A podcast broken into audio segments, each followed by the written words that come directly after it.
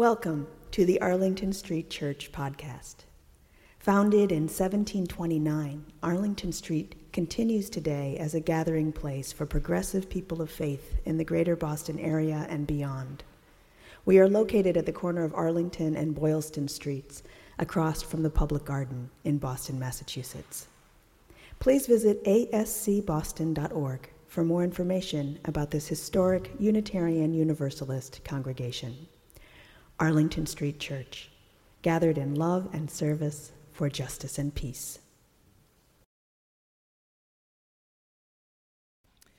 The Selma, Alabama of 1965 epitomized the scandal of black disenfranchisement. Of the 15,000 black people of voting age in the county, 335 had managed to register to vote white people who numbered less than half the population made up 99% of the electorate. The idea of basing the voting rights movement in Selma appealed to Dr. Martin Luther King Jr.'s Southern Christian Leadership Conference, both because, against all odds, the local black leadership was strong, and because the sheriff, Jim Clark, was particularly brutal, he could be counted on to bully, abuse, and jail black people with impunity.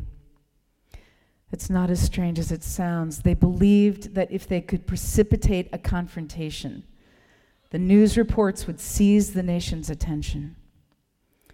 Let Clark show his true colors, said Dr. King. In a crisis, we must have a sense of drama. With any luck, we would be visibly abused without being maimed or killed, recalled Reverend Ralph Abernathy, a Southern Christian Leadership Conference leader. The line we walked was increasingly thin in these matters. They were right, but the price was very, very high. On February 18, 1965, three members of the Jackson family 26 year old Vietnam War veteran and Baptist deacon Jimmie Lee, his mother Viola, and his grandfather Cager Lee took part in a night march for voting rights and were attacked by Sheriff Clark's goons. Viola and Cager Lee were beaten with billy clubs. When Jimmy Lee intervened, he was shot and died a lingering death. The Southern Christian Leadership Conference proposed a 54 mile march from Selma to Montgomery to place responsibility for Jimmie Lee Jackson's death at Governor Wallace's door. On Sunday, March 7th, 1965, about 600 people walking two abreast set out. After crossing the Edmund Pettus Bridge, they were clubbed, whipped, and tear gassed. Time magazine described it as an orgy of police brutality. Again, by design, what became known as Bloody Sunday unfolded in the media. The whole world was watching. One aide to President Johnson wrote, What the public felt was the deepest sense of outrage it had ever felt on the civil rights question.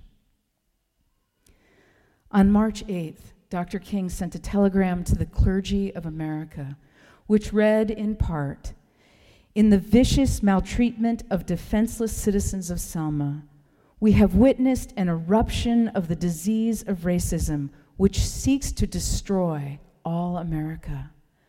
No American is without responsibility. The people of Selma will struggle on for the soul of the nation, but it is fitting that all Americans help to bear the burden. I call, therefore, on clergy of all faiths to join me in Selma.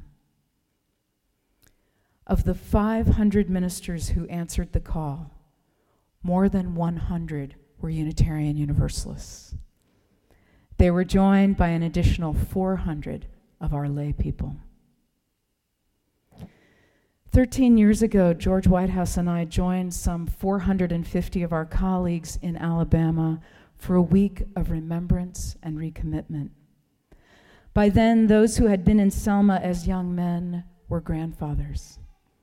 One of them, our colleague Ray Manker, remembered working to serve dinner to the clergy who had gathered at Brown Chapel. The telephone rang in the church kitchen. An old woman picked it up.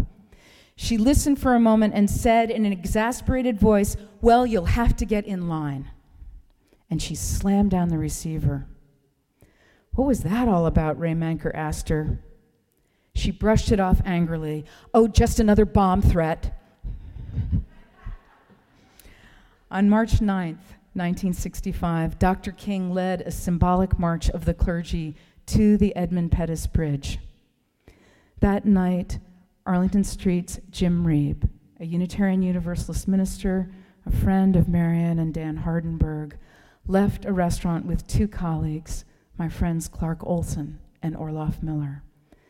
They were attacked by a carload of white men. Jim was hit in the head with a metal pipe or a baseball bat and later died. On March 11th, the board of the Unitarian Universalist Association, along with my minister and mentor, Unitarian Universalist Association President Dana Greeley, adjourned their meeting in Boston and flew to Selma. On the 15th, Dr. Greeley memorialized Jim Reeb there. Dr. King gave the eulogy. 37 years later, my colleague and friend Dick Leonard recalled that service. Everyone moved a bit in their seat when Dr. King asked rhetorically, Who killed Jim Reeb? He answered, A few ignorant men. He then asked, What killed Jim Reeb?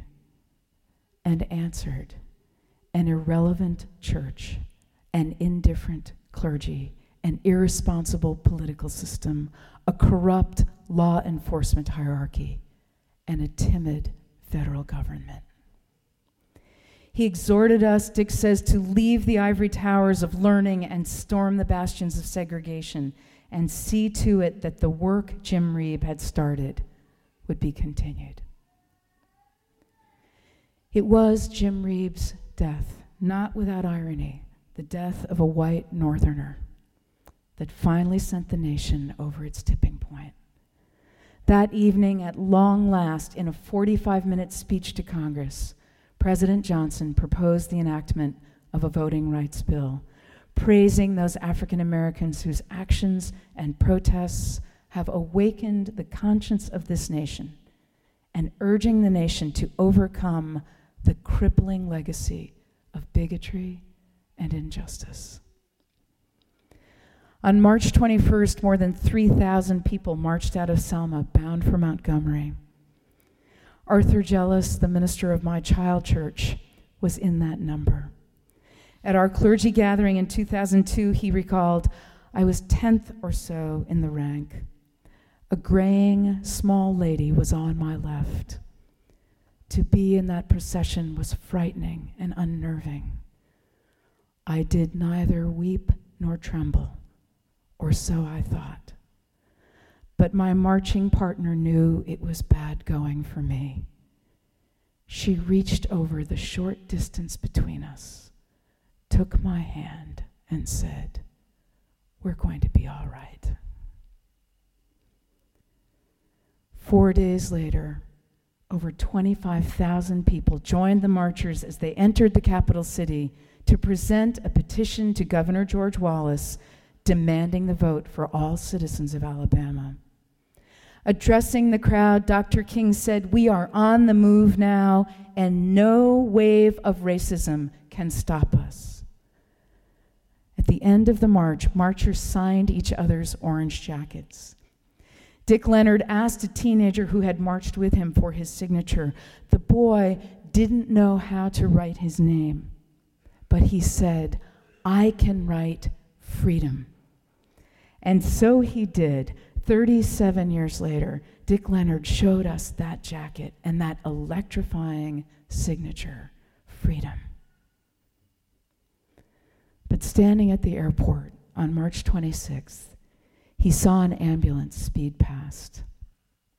Viola Gregg Liuzzo, a Unitarian Universalist laywoman and mother of five, had been watching the 11 o'clock news in Detroit when the first terrible images from Bloody Sunday began to roll into her living room. Moved to help, she drove to Alabama to drive a shuttle for marchers. On a lonely stretch of road between Montgomery and Selma, Viola was shot to death by the Klan. Jimmie Lee Jackson, Jim Reeb, and Viola Gregg Liuzzo, the three martyrs of Selma, did not die in vain. Five months later, the Voting Rights Act became law, extending from Alabama to Louisiana, Mississippi, Georgia, the Carolinas, and Virginia.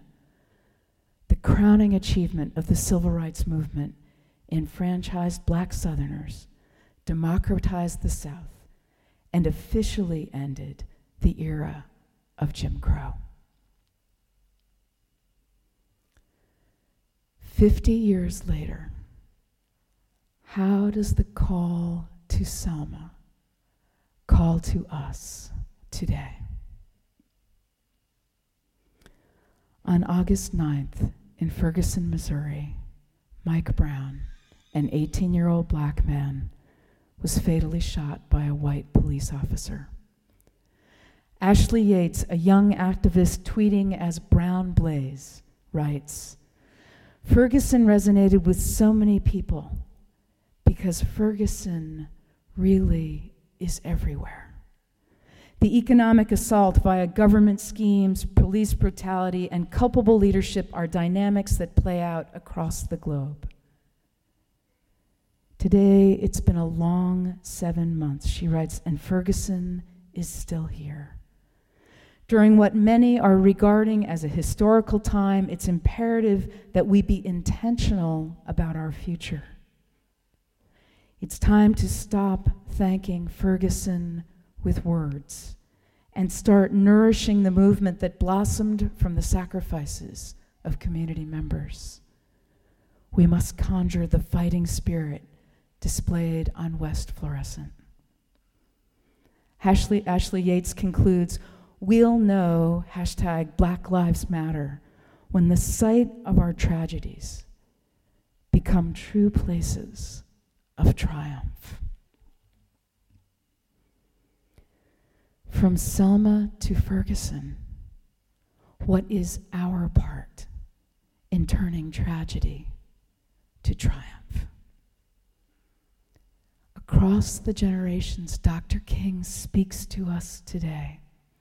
In Drum Major Instinct, that sermon he preached in February of 1968, two months before his assassination, he told his congregation at Atlanta's Ebenezer Baptist Church what he would like said about him at his funeral. And tucked into that sermon is Dr. King's invitation to serve. Everybody can be great, he said, because everybody can serve. You don't have to have a college degree to serve. You don't have to make your subject and verb agree to serve. You don't have to know about Plato and Aristotle to serve. You don't have to know Einstein's theory of relativity to serve. You don't have to know the second theory of thermodynamics in physics to serve. You only need a heart full of grace and a soul generated by love. And you can be that servant. From Selma to Ferguson, we are called to serve with a heart full of grace and a soul generated by love.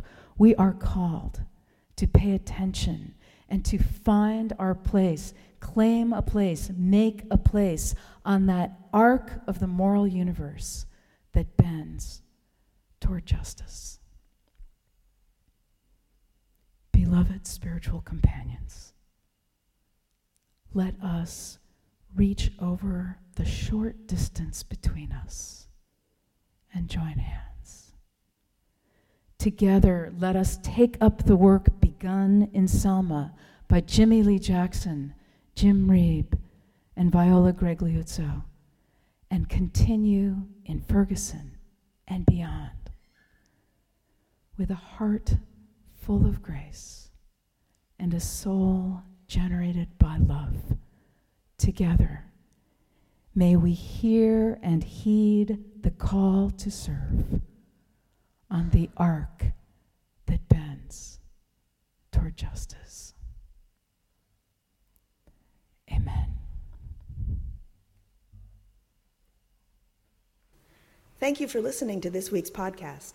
We would love to hear from you via email at office at ascboston.org or through our Facebook page. If you would like to support the good work of Arlington Street Church, please consider a contribution by check in the mail or through our website, ascboston.org.